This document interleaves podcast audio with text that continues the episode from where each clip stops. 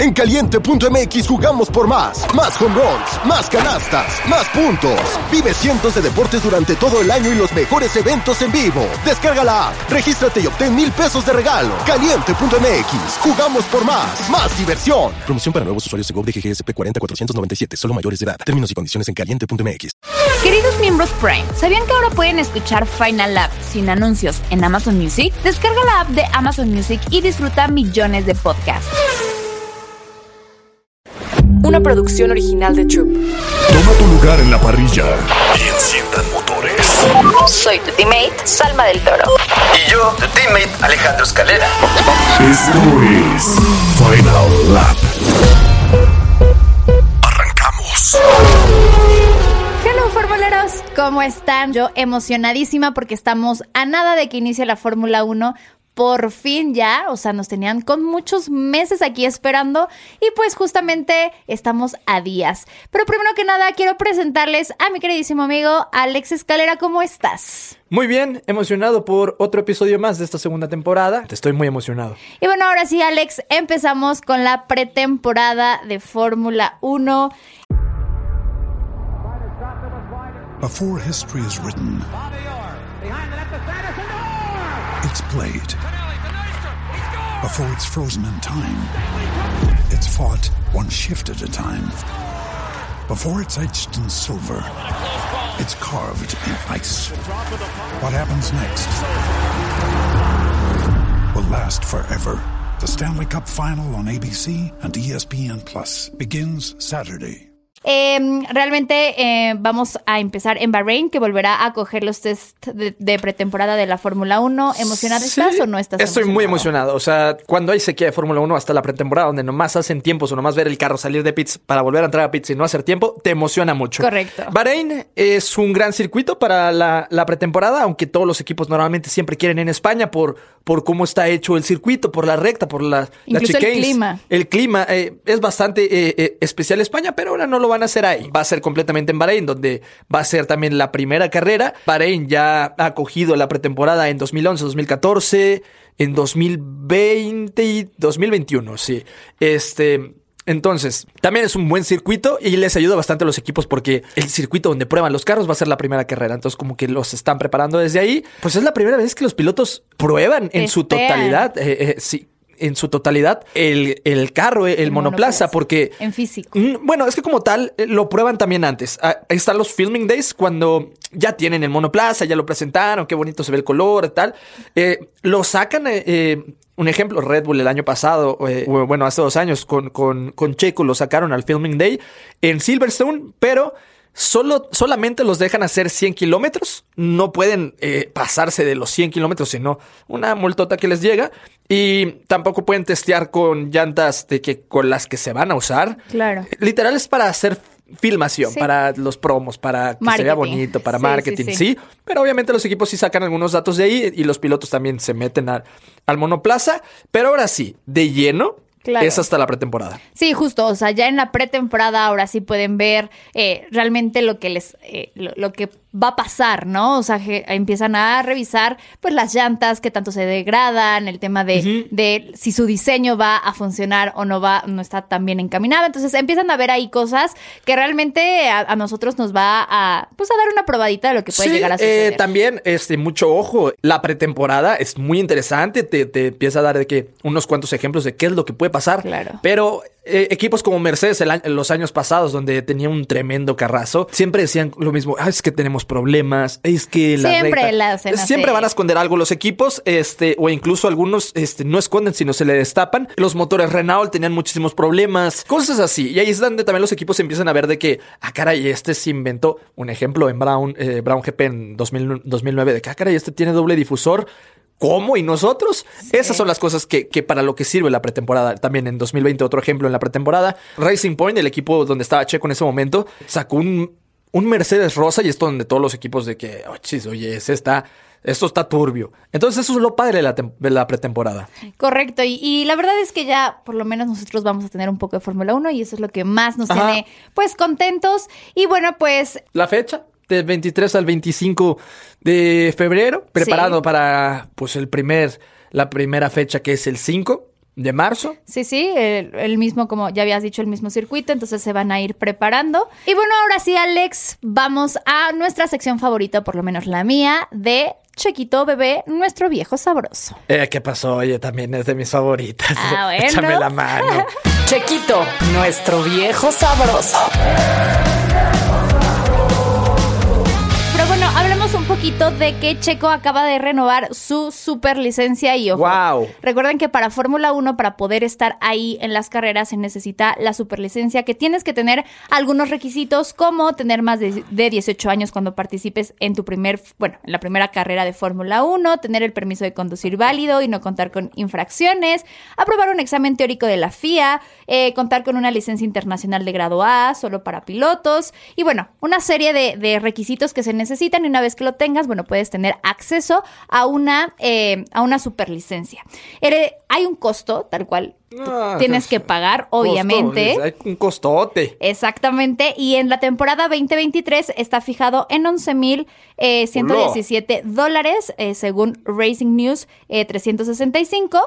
Pero ojo, los pilotos que obviamente están renovando su licencia deben pagar pues dos mil cien dólares por cada punto obtenido durante ¡Ala! El campeonato. Entonces, imagínense lo que tuvo que pagar Max Verstappen, lo que tuvo que pagar pues todos los equipos, eh, más bien los pilotos que han tenido pues bastantes puntos en la temporada pasada.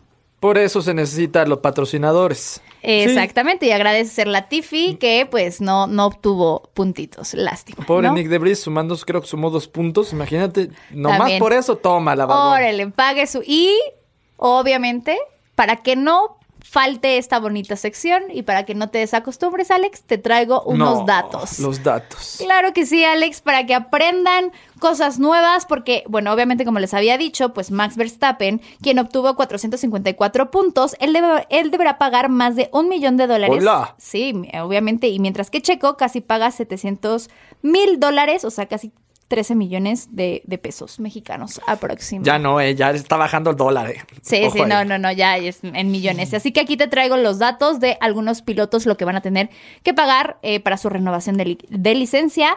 Max Verstappen, un millón treinta y seis mil ciento cincuenta y ocho dólares aproximadamente. O sea, varios supers.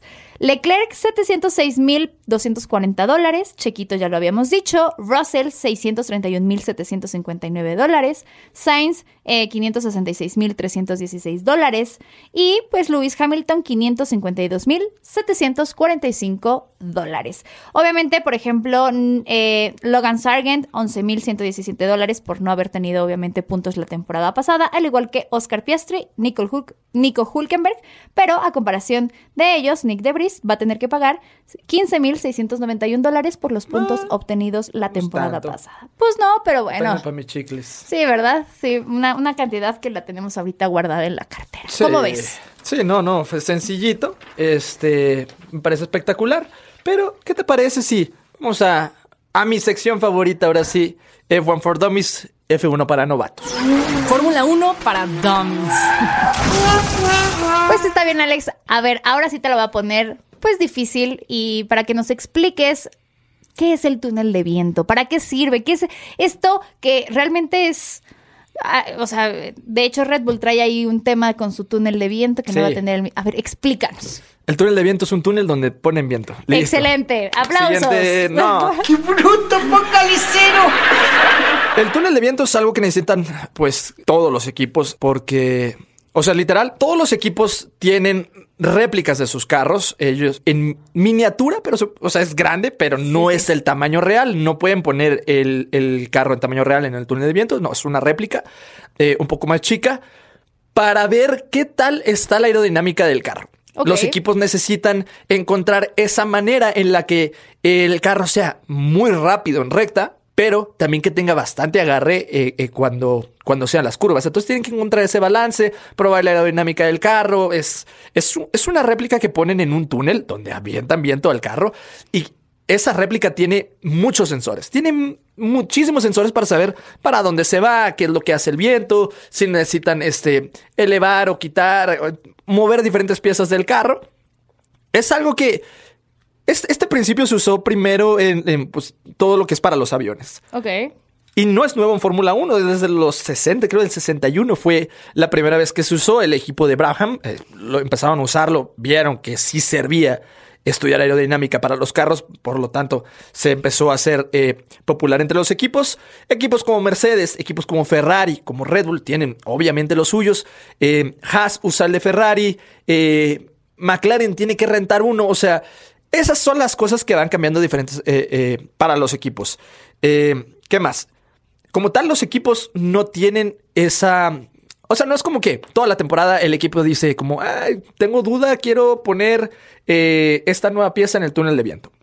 No, tienen un límite de horas, tienen un, este, un límite de tiempo e igual. Por ejemplo, prueban el modelo A del, del Mercedes, es un ejemplo. Prueban el modelo A del Mercedes y lo ponen en, eh, en práctica, toman sus datos y quieren ahora poner el modelo B. No puede ser así, se tienen que esperar veinticuatro horas. Okay. Ahora, la réplica necesita ser de una medida exacta. No pueden poner el carro en tamaño real y el viento solo lo dan a ciento ochenta kilómetros por hora, cosa que en realidad puede variar muchísimo. Claro. Eh, obviamente el túnel de viento sí te da mucha ventaja para saber cómo está la aerodinámica del carro y todo, pero hay muchas veces donde lo que se refleja en el túnel de viento no se refleja en la pista.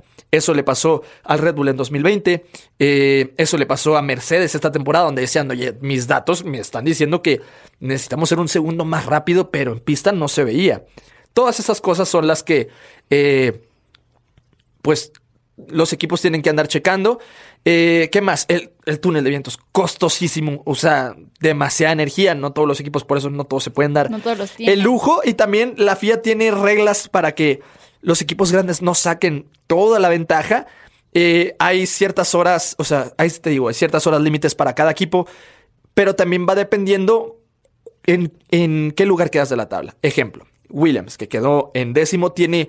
Eh, más oportunidad o tiene más chance de usar túnel de viento que Red Bull esta ocasión, porque Red Bull quedó en primero. Entonces claro, a, Red Bull se le, ajá, a Red Bull se le da eh, este, un poquito menos. Sí, eh, hablando de la penalización de, de Red Bull, es que Red Bull se pasó eh, en el límite presupuestario eh, sí, de, sí. del año pasado. Se pasó, gastaron de más. Muchos equipos se quejaron, entre ellos Mercedes.